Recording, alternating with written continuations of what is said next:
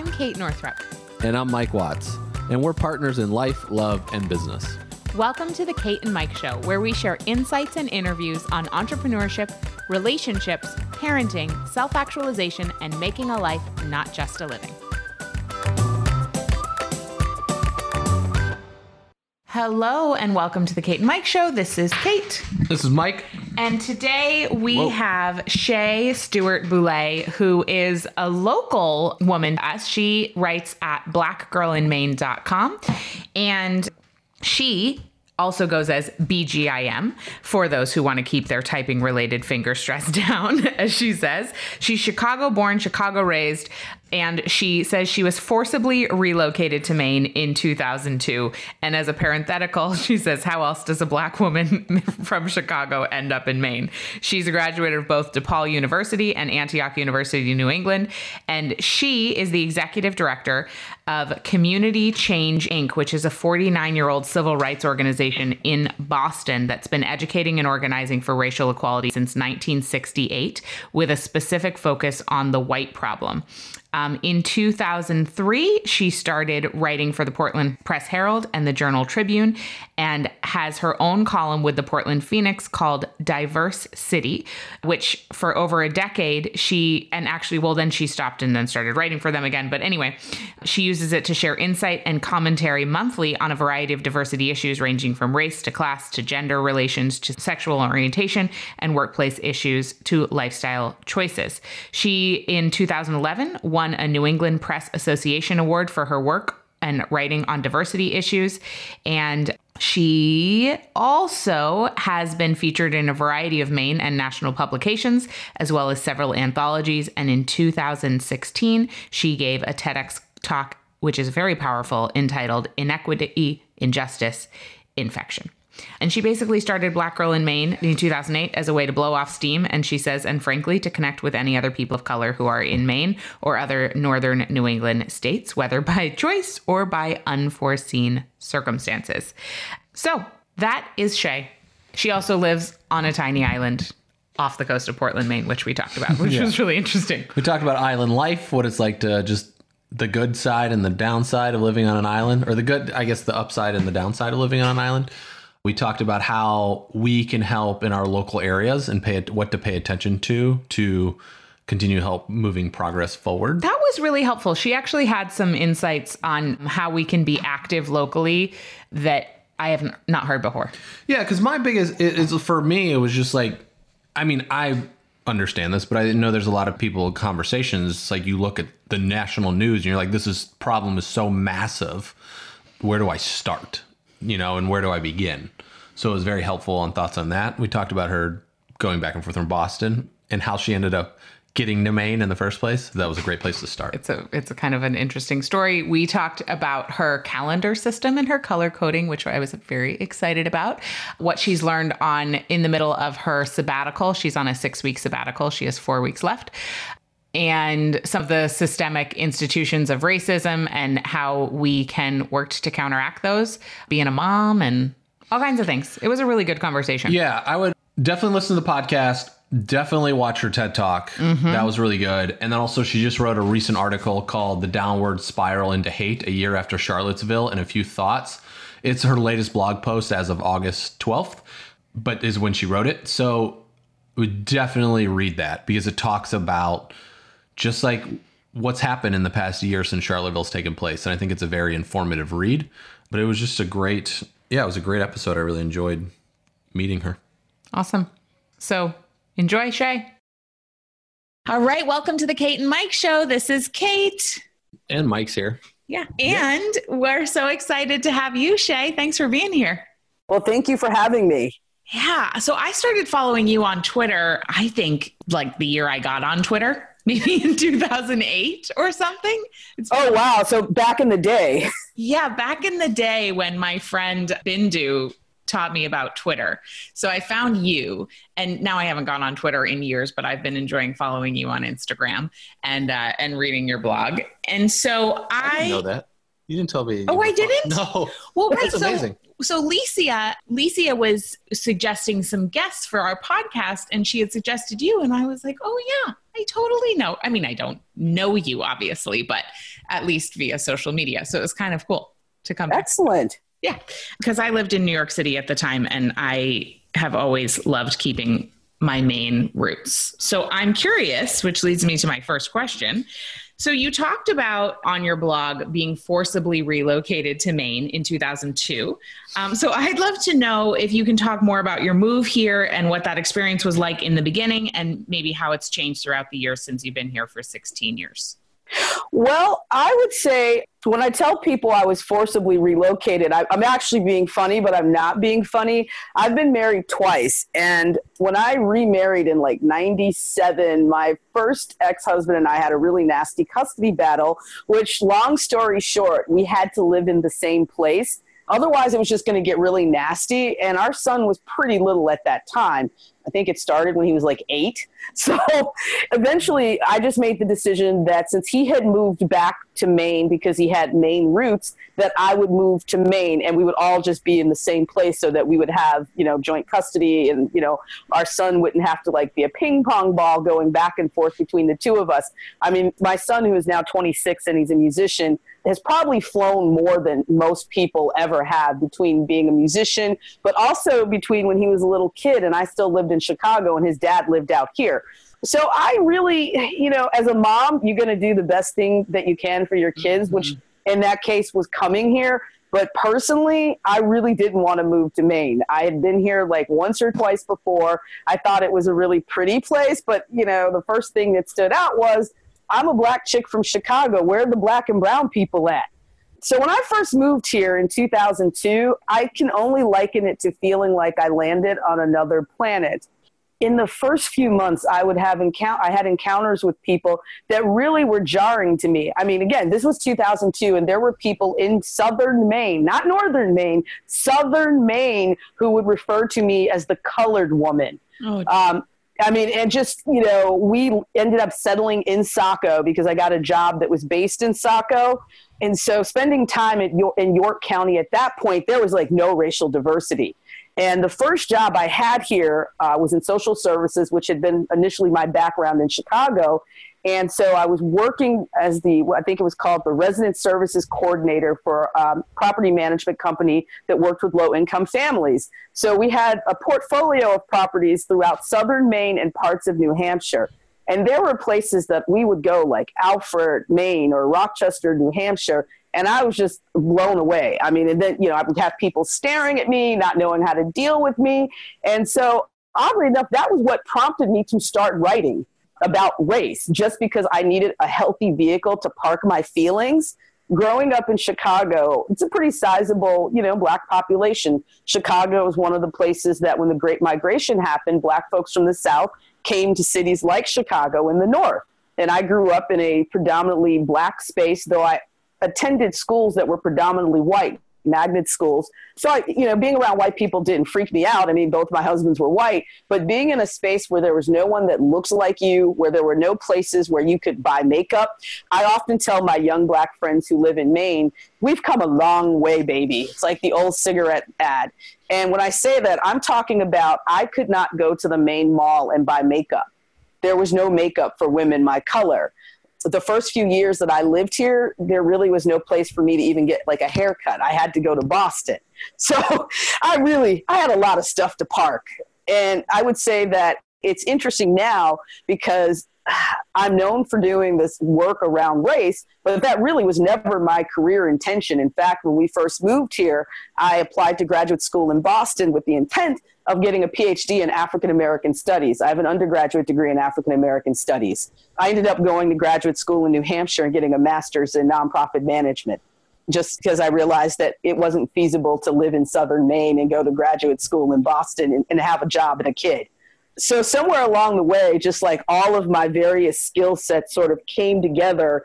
And almost five years ago i took my current position which is based in boston i'm the executive director of community change inc. And we are to our knowledge the oldest continuously running anti-racism organization in the united states. So it was really sort of this perfect match in the sense of it's allowed me to sort of pair my management skills with my interests around race it was also great for me in the sense of it was really hard working in Maine. Again, as a black woman running small nonprofits here at, at a certain point, it was just really challenging. So now I feel like I'm in this happy, you know, as happy of a space as I can be in living in Maine, and that I have work that gets me out of Maine regularly. It gets me in spaces with people of color and just sort of a different mindset. And yet I get to live here and enjoy the beautiful things about Maine. Cool. Wow. That is quite the journey. Thank you so much for sharing your experience about that. I mean, 16 years, a lot has changed. I mean, at least about in terms of Portland itself, right? Oh, I mean, what's been your experience with how things are now? Obviously, you still love getting out, which I completely appreciate. I would say that one of the biggest changes that for me is very noticeable. I think that there is a lot more of a willingness to talk about difference, and I'm talking not just race, but gender and other types of difference that you didn't see 16 years ago. When I first pitched the idea, I mean, most people know me from the blog, but I actually started writing for some local publications. The first publication that I wrote for was actually the Portland Press Herald back in the early 2000s, they had a column in the editorial section called Community Voices, and I called it, yeah, that's the column where all the people who are non-white they let us, you know, have a have a word, have something to say. And I submitted a guest piece, and eventually was added to the rotation. I think I wrote like every six to eight weeks. And while it was nice, I thought, you know, I really want to go a little bit deeper with this. So I had this idea, like, wouldn't it be kind of cool if one of, at that time we had the Portland Phoenix and the Casco Bay Weekly in terms of alternative papers. I, I pitched them about what about having a column written by this black woman from Chicago who sort of examines difference in Maine. And when I say difference, I want to be clear that though people know me for talking about race, I was deeply fascinated about the class differences that I saw here. I feel like class is something that we don't speak about, especially in the context of white people. So, coming from Chicago, I noticed a layer of poverty with a predominantly white population that was really mind blowing to me in the sense of like you know I mentioned a few minutes back doing work in southern Maine and working with low income families like at that point like 99.9% of them were white people yeah. Um, and so I was really just sort of fascinated by those intersections. So I pitched a couple of papers, never got a response from a few, but the Portland Phoenix agreed to give me a column. And so I started writing for the Phoenix in like 2003 up until about, I want to say 2012 or whenever they sold the paper. And then I eventually came back. And then the blog was sort of added. But one of the differences to me is that now it is not uncommon to see race mentioned with some of the local media. I most certainly am noticing in terms of the arts programming. I know there's the theater ensemble of color, I believe. Yeah. I mean, there's just a lot of projects that are being supported by people of color. There's also sort of the visual piece of it that Portland, I believe, right now is about 84% white. Now, I realize that's pretty laughable if you think about a, you know a major city, but in the context of Maine, that is pretty amazing to see that sort of shift in a relatively small period of time. I mean, clearly a lot of that has been driven by immigration from a lot of the folks that have come from the various African nations, but there's a real, uh, you know, shift. I mean, I think about even Bon Appetit just named, you know, Portland, Maine as what the restaurant city of the year, and so many of the places that they named really are not places that you would expect to find in Maine. I mean, it's really sort of a shifting away, even in terms of the food scene, from sort of the traditional seafood. You know, you've got like, I think there's a place on there, I want to say that, you know, foie there's, you know, Korean food. So there's a real, I think, hunger for diversity, something outside of that New England white experience that's going on in Portland. I mean, it's I grew up here and then I left for 10 years. And then coming back, we came back in 2012. And I think one of the reasons we also felt like, oh, this is a place we could raise our family is because it has, there's been a shift. Now, compared to the rest of the world, it's maybe a small shift. But like you said, for Maine, 84% white is actually low. So, yeah, that's interesting. Hmm. Now, I would love to know regarding your work with Community Change Inc. Two questions. One is so if it's one of the, you said it's one of the longest known organizations doing yeah. anti racist work? Right. Yeah. What do you think contributes to the sustainability and, and why do you think it has been able to be stable so long? Well, I would say that one, we are a small organization. I mean, from a revenue perspective, we only broke out of like the $200,000 mark. Uh, actually, we broke $200,000 in revenue for the first time ever only two years ago. I think by the fact that you know we were founded by a white guy who had a you know significant level of wealth and he was able to obviously invest a lot in the organization but keeping it small but we don't study racism in the context of the conversations that are happening in the media we actually you know study structural inequity and clearly when you look at the structures that we have the criminal justice system, healthcare, education, nothing has changed. CCI was formed out of the Kerner Commission report, which was issued in early 1968. And just to give your listeners a quick sort of, you know, visit to the way, way, you know, back in the way, way back machine, in the 19, in 1967 in Detroit and other cities in the United States, there were a lot of race riots. Things were extremely tense to the point that the federal government was like, hey, what is going on? Why are these black black folks like what's going on? Like we got to like we got to squash this. So they convened a commission of various folks that included governor otto kerner and they were charged with like finding out what the heck's going on and what can we do about it. Well really mind-blowing given that this was like given that this was like 67 but they came back in early 68 and said the problem wasn't in communities of color it was this underlying structure the underlying infrastructure that things were unequal that folks in those communities did not have access to the same resources as white folks, and that the only way you were going to change things around was by making a systemic shift in terms of acknowledging the role of whiteness and looking at how it disproportionately disadvantages folks of color, which at that time were primarily black people.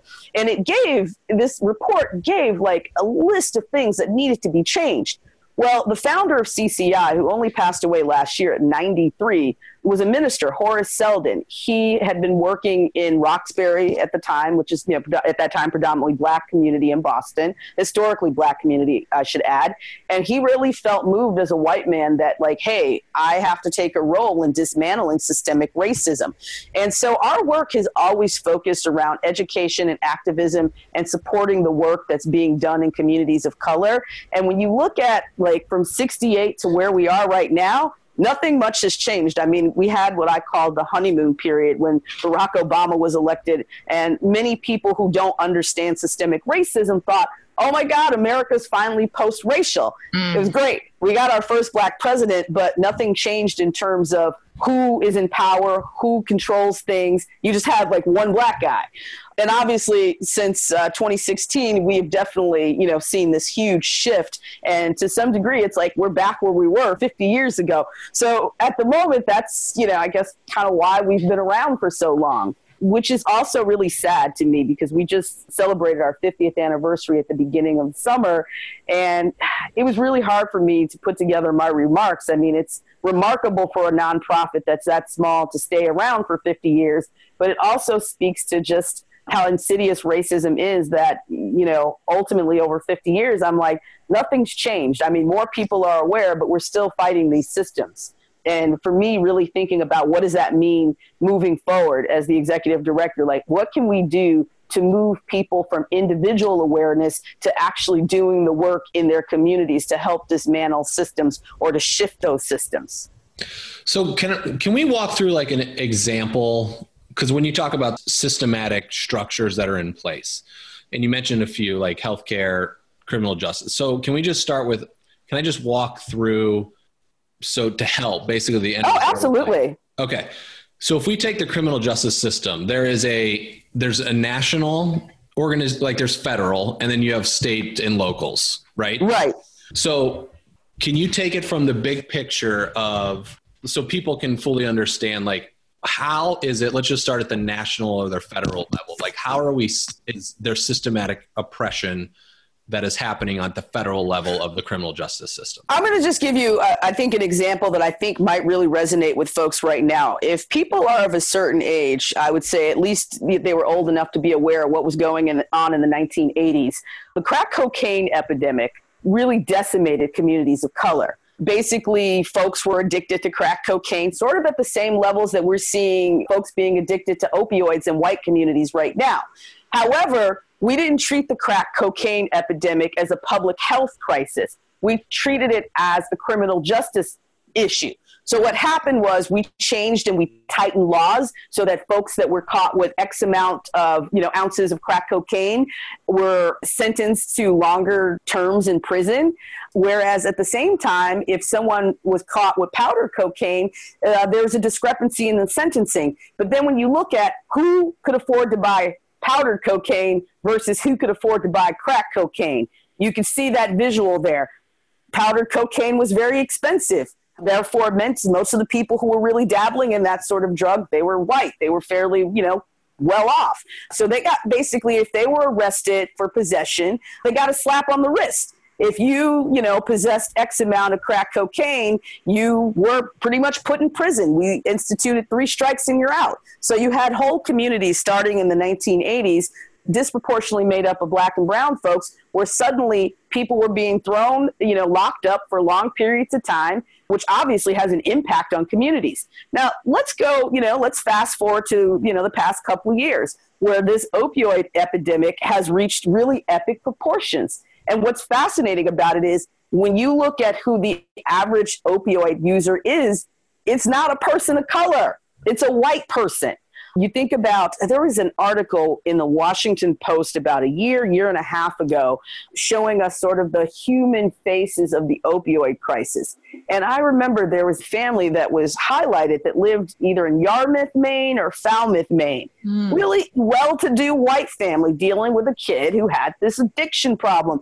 And the language that we use around, you know, opioid addiction is humanizing, which is great. I mean, we I don't think addicts should be criminalized, but the problem is that historically, when it was we're talking about black and brown people, they were criminalized. I mean, now you know you've got folks looking at well, what can we do to get more treatment options? Well, why couldn't we do that in the 1980s in black and brown communities?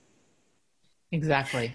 That's, I think, for me, like the clearest way that you can see that. Let's take it on a local level. I think in the past few years, anybody who has been a part of social media has almost certainly seen a video of somebody of color being stopped and, you know, and sometimes dealing with some really nasty stuff that comes out of that. I think about how when my son started to drive and how it was a scary experience you know, knowing that he could be stopped. And, you know, he's probably been stopped way more times than the average white person has. And he's never been arrested. He's never, you know, really gotten a ticket or anything like that. So thinking about like the issues around implicit bias, you know, who, when a police officer stops you on the local level, how they come and approach your car often is determined by the biases that they hold if they see you as a you know nice middle-aged white woman then they're not going to necessarily have their hand on the gun right away and speak to you in a demanding way. But that doesn't you know always flow the same way for people of color I have white girlfriends here in Maine who think, you know, they, they're honest and they, you know, and I appreciate their honesty, but they talk about being pulled over when your registration lapses, since in this state they don't send you a little reminder like in other states to stay on top of that stuff. Um, and how, like, my white girlfriends can, you know, get off with a, okay, warning, take care of it, especially if they're an attractive white woman. You know, you get the eyes starts watering and the cop's like, oh, okay it's okay. I don't have any black or brown girlfriends who can tell you a similar story. Mm-hmm. And again, you know, these are all anecdotal, but then if you look at like data around who gets arrested, who doesn't, you see that discrepancy. And then, you know, I'm sure there's some people who could say, well, maybe certain people are, you know, criminalized. Well, or, you know, it's just the way they are. No, that's absolutely not the case. I mean, I think about a recent situation in our family where my son and his wife were in a local store and the situation escalated in a way that I've had white friends say that never would have escalated. You know, what started off as a can I see the manager became the police being called. And my son was the one who asked to see the manager. So that's when I talk about systems, if that makes any sense. Yes, it does. And then as because like when we watch, you know, it's like the scale of where we can help as individuals in our local communities, right? So, I guess how do you take let's you know just like the opioid epidemic or even how people are being jailed in your local town like what can we do let's just use yarmouth maine or falmouth maine if we see injustice because I feel like one time when we have these you know these conversations with people sometimes you see things on like cnn or whatever's and it's like well that's a huge thing for the whole country to fix. But then it's like okay well i'm here in maine. So what can i do in maine to once i see this injustice going on what is an action that we can take as local citizens? Well because you I did say in your blog that we have you said it so well we've we've reached the end of the awareness yes. building train. Right. So right. then what well, I think what it goes, you know, what it comes down to next is using criminal justice, like actually thinking about who are the people being, you know, who's your local sheriff? Who are the people who actually work in your police department? I know that in certain departments here in the state, I mean, there's been a real push to try to bring on officers of color. And yet at the same time, I don't know if I, you know, I wouldn't want to be a police officer working in a predominantly white space. But at the same time, what sort of education and training are those police officers getting?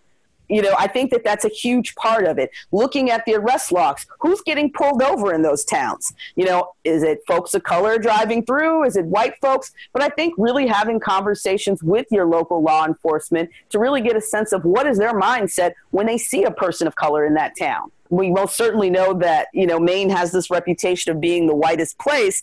And at the same time, you know, that's a lot of truth to it. But I often think, well, is it actually welcoming? I think back to when we first moved to Maine. I mean, my husband and I, then husband and I at the time, we were like pulled over, you know, and I always joke like, he, well, he often used to tell me, I have never been pulled over as many times in my life as when I married you.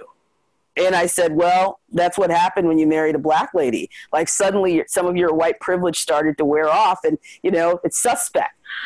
You know, I, I say all that to say, really engaging in conversations within your local community. Look and see if you can spot any types of disparities in your own community and then look at ways in which you can address that yeah. at the local level. Hmm. Thank you. Thanks. So, something that you mentioned in your TED talk, which I thought was incredible, is that, you know, sometimes you just don't feel like talking about race and you would like to just be a woman living your life. So I'm curious with the work you do, which is obviously really intense work, both pers- both with your personal blog and professionally. You recently took a sabbatical. How long yes, was your sabbatical? I'm actually in the middle of sabbatical now. I don't oh, return to work. Until, yeah, I don't return to work until September 10th. Oh, um, thank you for am, talking to us on your sabbatical. No, no, no worries. I realized it was probably the best time. Yeah, I so it's like six weeks that I'm I, I will be off. Have you ever taken this much time off before? No, I have not. It's a pretty big deal given that our staff, we have five people total on our staff. And so to not have the executive director there is a huge deal. But, you know, the board and I, my board of directors and I met and talked about the fact that I'm coming up on my fifth anniversary. And my job would already be stressful if it were not the added complications of the fact that I don't live in Boston a year after I took my job, my husband and I have 20 years, you know, we split up. So just having to manage all these moving pieces of my life, just logistically, really was starting to wear on me. And I honestly wanted to leave at the end of this year. You know, I really had reached mm-hmm. the point where I was like, I'm just tired of doing this job. Like, you know, my fantasy is to like be a bartender. Uh, like write a novel. Just something that just seemed easy to me. I know bartending's not easy, but it just seemed a lot easier than the administrative responsibility of running an organization, running the blog, and doing everything else that I do. Yeah. So we came up with the idea that, you know, if I could take off like six weeks, perhaps that would be something that would just allow me to come back and be refreshed. And let me tell you, I put the autoresponder on my email on August 1st, I think. Can't remember which day I did it on. And it is so nice now to wake up in the morning. And since I don't have any of my work emails forwarding over to my personal email account, I wake up in the morning, there are only eight emails in my inbox rather than the hundred plus that I get every day for work. It's really been nice to not be tethered to my computer. I think that's like the number one thing right now that I'm just like so aware of is like, man, I spend so much time sitting and like working on a computer and really trying to figure out how can I take some of this feeling of freedom and bring it back into my work. Because the other thing right now for me is that I'm actually feeling refreshed enough that I'm I'm starting to think about work, but actually thinking about it, not feeling bogged down, but actually feeling like, okay, maybe there's some new ways that we could think about doing things. Yeah. Isn't that amazing how a break allows you to think differently, whereas just doing the same thing every day or pushing through kind of can hinder our perspective? You know what? I think it absolutely can. I know my board chair and I talked about before I, uh, the day before I went on you know, on the sabbatical.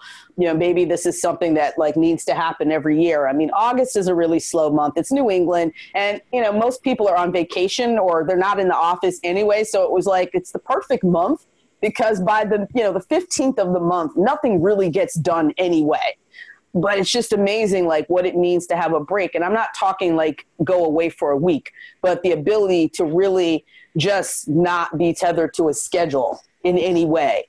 It's so powerful. I'm so happy for you that you're having this experience. So thank you, you. about what four weeks left? Yeah almost four weeks left. Mm-hmm. Okay so I hate to, you know, ask when you're you're faced with four weeks of white space, but of course I'm like, what are you gonna do? so do you have i mean do you have vacation planned or are you is there anything in particular you're wanting to read or are, are you a gardener?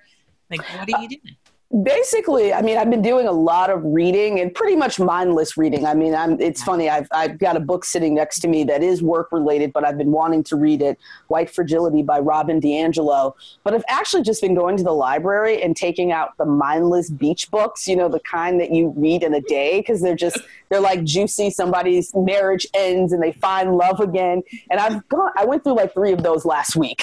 And it was really fun to just like read with no like having to process, but just yeah. to be in that moment of enjoying something just mindless. So I'm doing a lot of reading. Next week, I leave to go to Nashville for a bit. I was in Nashville a couple years ago. My son and his wife got married outside of Nashville, and I spent a half a day in the city, and I thought it was a really fun space. I mean, in terms of the music scene, I'm not a huge country music person, but I find listening to country music live is very different than you know listening to it on your phone or something like that. Uh, and it's also the South, so there's the food. Uh, so I'm looking forward to uh, going to Nashville. I don't like heat, but I can tolerate it for a few days just to be in you know to be in another space. Yeah. That'll be so fun. I love Nashville. Yeah, I just got back from Nashville a few weeks. Okay, ago. okay, great. So I don't have to kind of sell you on that because I know no, I've been talking to some people and they're like, "Why Nashville?" And I'm like, it's too hard to explain. We're fans of the United States. You know, we've, there's, we've traveled. We have Alaska left. That's the yeah. That's our last state. There's a really fun hat store in Nashville. Yes, there is. It's like a custom hat store. I don't know if you're into hats at all, but if you happen upon it, it's a really good time. It's like they make handmade hats and you can go try them all on and it's a good time. Um, well, I will have to look for that because I did buy a cowboy hat when I was there a couple of years ago. Nice. nice. It's on a side road. yeah. It's not on the. I'll try to find the name of it and, and email it to you. Okay, so when did you move to the island? Because island living is a really, I think it's a pretty unique choice. And so I'd love to know about your choice to live on the island and and why why you did that. I moved out to Peaks in the fall of 2015. And actually, uh, because everyone, you know, will ask me, well, how did you settle on an island? It actually goes back to when I was in graduate school. My advisor from grad school has now lived on Peaks for over 30 years. And when I was writing my master thesis, I would often come out to, you know, to work with her. And I really fell in love with Peaks. And apparently, the, the, the, funny, not funny piece of this is that when I was writing my master thesis, I was pregnant with my daughter, who's now 13. And I made a comment to my advisor, and apparently I never forgot it, and she never forgot it. I said, if my marriage ends and I have to stay in Maine, I am moving to this island. and I meant so, and apparently I really meant that. Wow. You know, 2015, I had a good girl, another friend of mine who was living on Peaks. And so I asked her, hey, if there are any rentals, you know, I, my original plan was to start off with a winter rental, which is really what I highly would recommend to anyone who wants to live on an island like Peaks or really any of the islands. I think you should not base your decision to live there based off a summer visit it really should be a visit that's in the middle of like January. Yeah. Because that's when you'll really find out if you like island life or not. Summer to me is not representative of what life is really like on peaks. I think for me, it turned out that, you know, I had a lot of people saying, oh, you're, you know, I can't imagine you're going to really like it. And I am just absolutely in love with living on the island. It in many ways embodies what I had hoped my Maine experience would be, which was having a, a community. Yeah. There are only about a thousand of us who live there year round. So you kind of get to know who folks are. My daughter finished fifth grade at the local school there, which goes from K through fifth grade. So once you've got a kid and you're, you know, you're kind of tapped into the, the mommy universe, you really get to know who everybody is. So um, and I really, I mean, there's just a sense of community that is, I think, really important for me. I live in a teeny little apartment. It's basically a Manhattan sized apartment. It's uh, the in law unit, and it's perfect for me. It's, you know, 400 square feet. It's, it's really teeny but I've got a great landlord who, I mean, she's so great. I mean, the first six months I lived out there, I had problems remembering to take my garbage out. Like I'd leave on a Monday to go to Boston and I completely forget to take my garbage out. And so I'd call her and go, Hey, can you mind, you know, sitting my garbage out? But I think more importantly for me, it's been a place of healing. I've met some, you know, really good people, made some really good friends. It is a place that I have posted on my personal Facebook page. I'm having a bad day and you know, there are two stories that I tell that I think really encapsulates what Peaks is about as far as a community. One time I, I was sick with a really nasty cold, and I, you know, I'm home on the island, and I mentioned it. And one of my island friends, like three hours later, shows up at the door with muffins. She just mm. brought brought over muffins because I was sick. You know, another time I had posted I was having a really lousy day professionally and I was working from home and I was on a conference call at seven o'clock at night. Door, you know, knock on the door and it's my landlord with a glass of wine. She had seen my Facebook post that I was having a bad day. Wow. You gotta love living in a place like that. I feel like one of the downsides to me of living in southern Maine is that in many ways it feels like suburbia USA. It's beautiful but in many towns, people are not really connected. Island living is very different because we're all interdependent on one another. Most of us don't have our own boats. So at some point, we're all going to run into each other on the ferry. And in the wintertime, we only have, we have one restaurant that's open for dinner year round. We have like the one cafe for, you know, for coffee or breakfast. And then we have the grocery store and, you know, the private club, the Legion you know, the American Legion Hall. So you really get a sense of who people are. And ironically enough, though I, you know, I was born and raised in Chicago and I work in Boston and I've, you know, been to a lot of large cities. I really like living in this community that is so small and so like just close knit that, you know, my kid can wander around the island all day and I don't have a worry. Yeah. That's great. It's so good. what's the cha- what's the most challenging part about living on an island? Well, I, am going to be honest. Now that I'm like three years out of the, you know, the marriage thing, and I, I think about dating, I'm finding like people, men like the idea of coming to an island maybe once in a while, but logistically, it's sort of a challenge. I mean, you think about where Peaks is. So if you know, if you live, uh, you know, I think about. I was seeing this guy briefly last year. He lived in Gorham, and he never wanted to come over because he was like, wait, I have to drive, then I have to pay to park my car, and then I have to like be beholden to this ferry schedule. It's like, yeah, that's that's that's real. And at the same time, you know, when I am home and I'm, you know, kid free, you know, I have to think about do I really want to get dressed and go over into town yeah. to meet somebody? And I it's like, I don't know. I mean, I've I've done that a few times and it's like, oh man, I wasted my perfectly good energy on a Saturday. They're like, put clothes and makeup on to go take the boat over and you were just a dud. So I mm. definitely think that, and it's something that I know other middle aged women who live on the island who are, you know, divorced or single. And, you know, it's something that we lament that I do think that living on an island is, is a complication for dating. It most certainly it becomes a complication in terms of just the logistics of managing your life.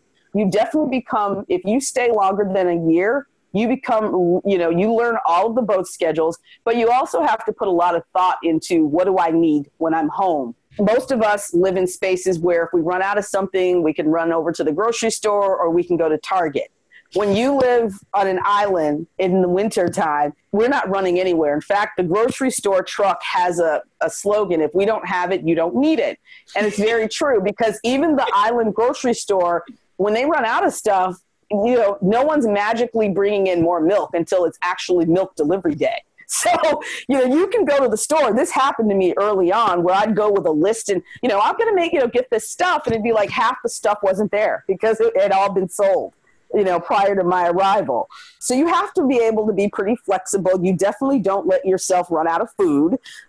and if you know that the, you know, bad weather's coming, you absolutely are stocked up. I mean, I live in a teeny place and I have a stockpile of food because you just never know what you're going to need. So I think like managing things like that.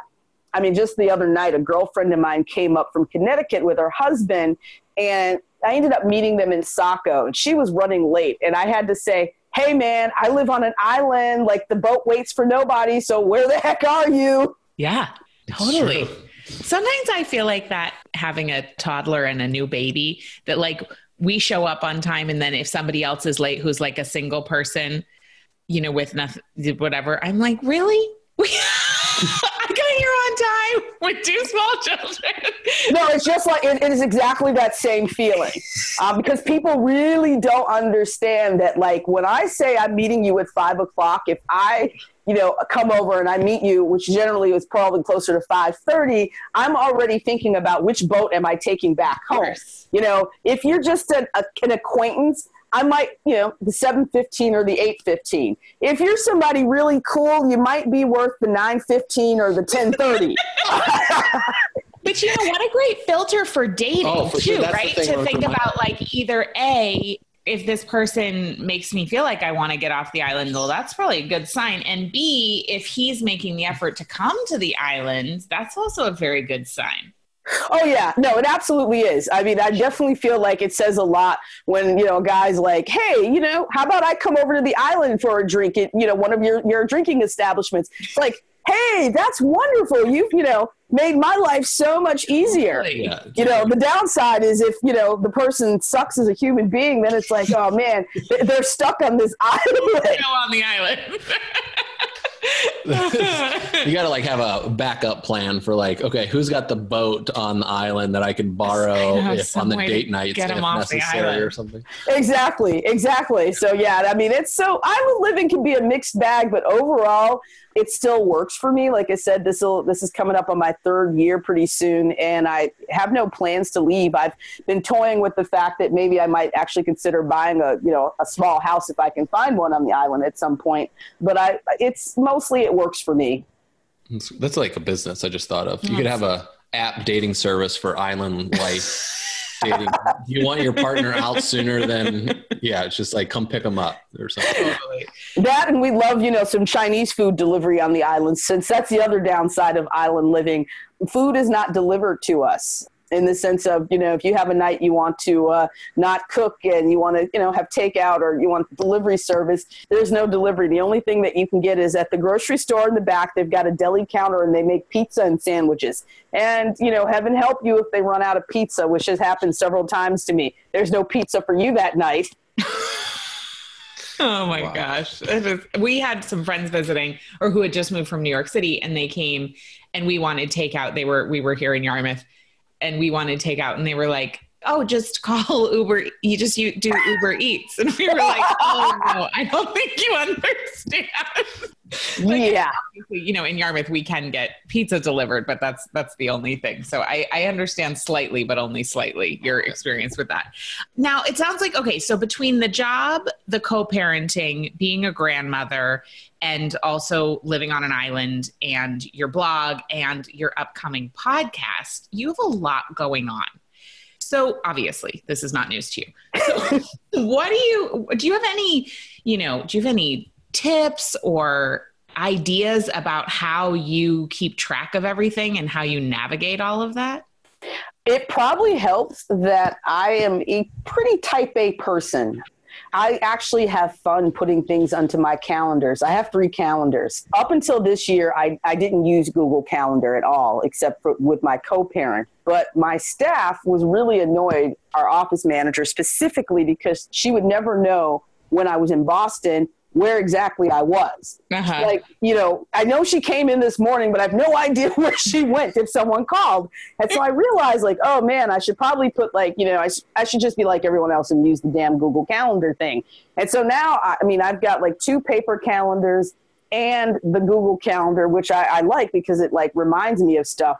I rarely ever forget things. It's just sort of like how I'm wired. Yeah. Um, to do lists are sort of like fun things for me. I mean, because people do ask me, how the hell do you keep track? Like, you rarely ever forget anything. And I like, I actually just think it's sort of just how I'm wired. I'm like, what's funny is in the past year, I've become a little bit more forgetful, but I realize that my level of forgetfulness isn't really someone else's. And that's more like the brain fog thing of being middle aged. But Yeah. for the most part, I think that the way I live and the way I do things, it would not work for most people.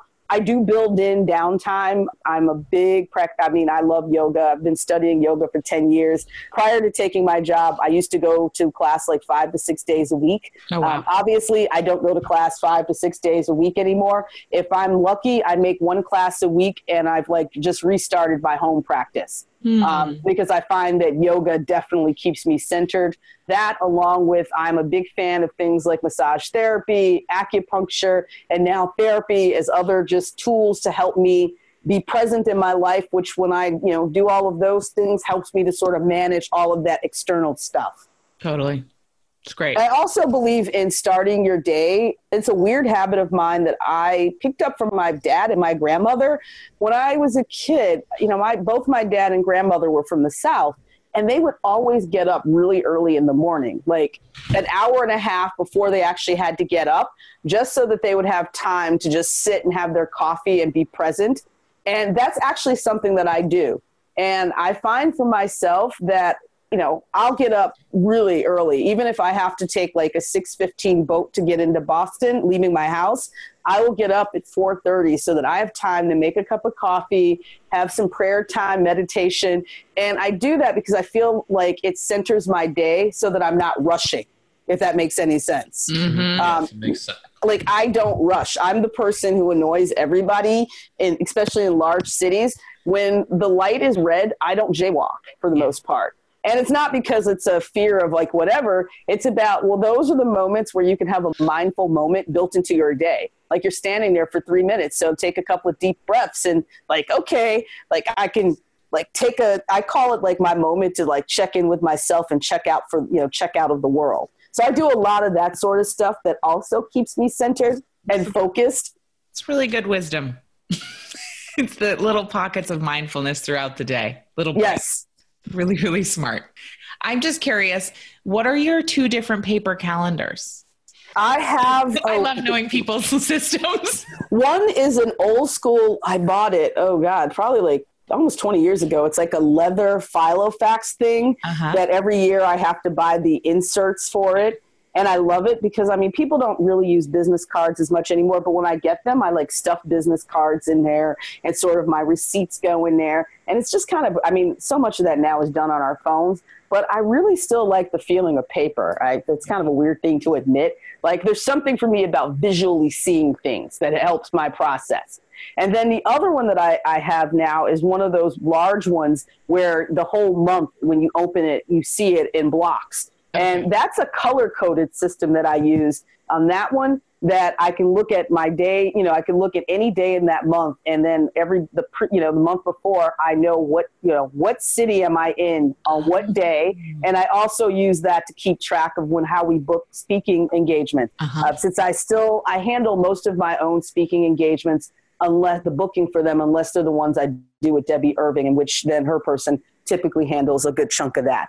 So like I have to have these different systems for the different parts of my life. Yeah. So the big picture one is is just so that you can look at it's it's sort of like where you are, where you're going, all that. And Yes. Then, and then the Filofax is like more of the daily minutia, and then you have Right, that's the one that gets all the de- right. That's the one that gets all the detailed stuff, including my like you know weekly blood pressure check, which I have to do to kind of maintain certain things. Yep. Like, well, you know, I'll enter it there. It's like okay, color coded if it looks really good. And uh, I think I use I use reds, greens, blacks, and purples. And they all have sort of their own meaning. I So- love this so much. Okay. Kate, I think you found your true calendar sister. here. I'm I'm very inspired by the color coding. Kate's obsessed with calendars. Now, what do you do with your speaking? Can you tell us more about what you speak on? Although I can, you know, I can imagine and you had mentioned that you were really inspired by this one particular storyteller. And can you talk a bit about what makes a good storyteller and how and what you speak about in in your public speaking work? I am, uh, am deep, uh, have been deeply inspired by the work of Studs Terkel. He was a Chicago based attorney and writer. And his style of storytelling, he did a book that I, when probably in the 50s or 60s, it became famous called Working. And he really, he went out and just told the stories of regular, everyday working people, like, you know, the waitress, the, you know, people just who had regular jobs, nothing fancy. And so much of his work was about the observation of like life and then just sharing that with others. And it's interesting that I'm inspired by that style of storytelling and writing, but it hasn't quite been what I've been able to do successfully. But I think it's something that I do in my speaking work. In the past year, I've actually been, actually this calendar year, to a fair number of the University of Maine campuses. I have been at Orono, Bangor, Augusta, I did a keynote at the University of Southern Maine this spring for their social justice conference. Did another keynote, which was actually yeah my last speaking engagement before I took the break off from speaking for the summer, and that was for the Maine Initiatives Foundation. They had a, a one day symposium on race. I do a couple different things. There is uh, the dialogue that I created, which is authentic dialogues from talking about race to action, where it is I talk for 30 minutes and it's a prepared speech. I break people up, the audience, into small groups for 30 minutes, and then I bring us back together. And it's really designed to be a talk that allows people to really start thinking about how they can talk about race and racism and oppression in their personal spaces. So that's my signature talk. I do programs that I do with Debbie Irving, which are really about cross racial friendships and connections and talking about race. And then I also do keynotes that are designed obviously for, you know, whatever the event is at hand. And I think this year we've done what, some, almost a dozen or a dozen, I can't remember, between January and June. And most of my fall calendar is booked up. In fact, I'll be seeing another University of Maine campus, Machias, in November. They have a black student union up there and have asked me to come and speak. That's awesome. That's a schlep. You know, it is. Uh, I think what's it, well, it's funny because I have I'll be going to UMaine Presque Isle in March, wow. and both campuses contacted me. I had to look on the calendar because I, I, thought maybe I could get them booked around the same two or three day period, and then I realized, oh man, Maine is huge. No, that's not that's not going to work. But yeah, so a lot of stuff at you know university campuses. I do a lot of work with I'd say faith based groups and just nonprofits so yeah, that's that's sort of the speaking thing. It's it just sort of evolved. It wasn't something that I planned. It just sort of happened. I saw a listing for one of your authentic dialogues at the library in Camden, and I'll definitely keep an eye out for one you're doing in the future because I'd love to attend that. That'd be great. That would be great. Do you ever do those if if somebody sponsors it just to bring you in? I do. I do. I mean, I don't do any of this work. I don't, it sounds horrible. Well, I don't do any of this work for free. So people are sponsoring it's not it. horrible. You, should you be doing it for free? I know. Cause well, I do, I've had people ask like, Oh, do you get paid for this? And I just look at them like, yeah, of course you do. Do you know how much work goes into creating a talk?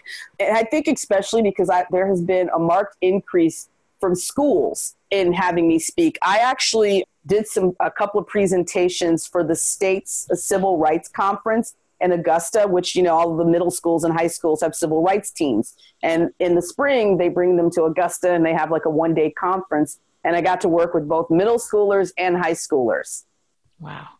Which was definitely interesting because that required me to actually tweak a lot of my material, which, you know, I tell people I don't traditionally work with kids I think right now the youngest that I've worked with is like seventh graders, 12 years, yeah, 12.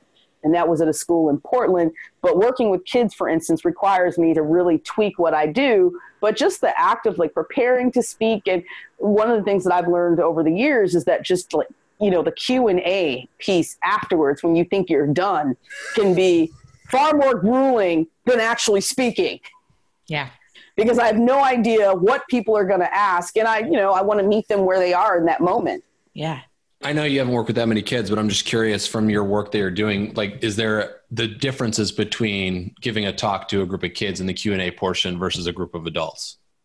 I would say that some, depending on the kids, sometimes their questions have really blown me away. Hmm. And I think that there's more of a willingness to be open just because they don't have, you know, 30 or 40 years of sort of biases built up.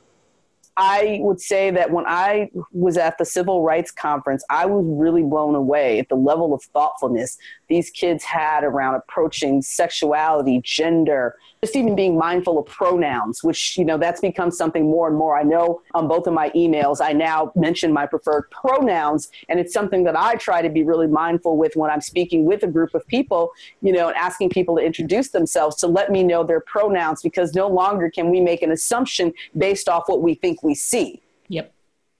And so to see that level of thoughtfulness happening in a small rural state, that actually gives me a lot of hope it's hopeful for me that you know there's a generation coming up even though maine is still you know one of the whitest states where they're really starting to kind of think outside of the box and the fact that you know they're willing to bring you know bring in someone like myself to work with kids is just it's amazing.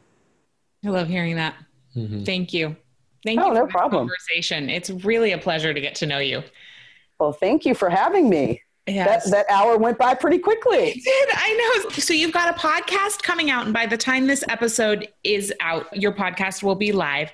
So people can look you up, and also your the link is in the show notes. At katenorthrup.com forward slash podcast is where all the details is where the, the show notes are. And where else can people find you? Where would you like people to find your work? Well, you can always find us at blackgirlinmaine.com. If people are on Facebook, there is a Black Girl in Maine page on Facebook. You can find us on Instagram, Black Girl in Maine, and I'm also on Twitter, Black Girl in Maine without the E. Oh, without the E. Yeah, yeah.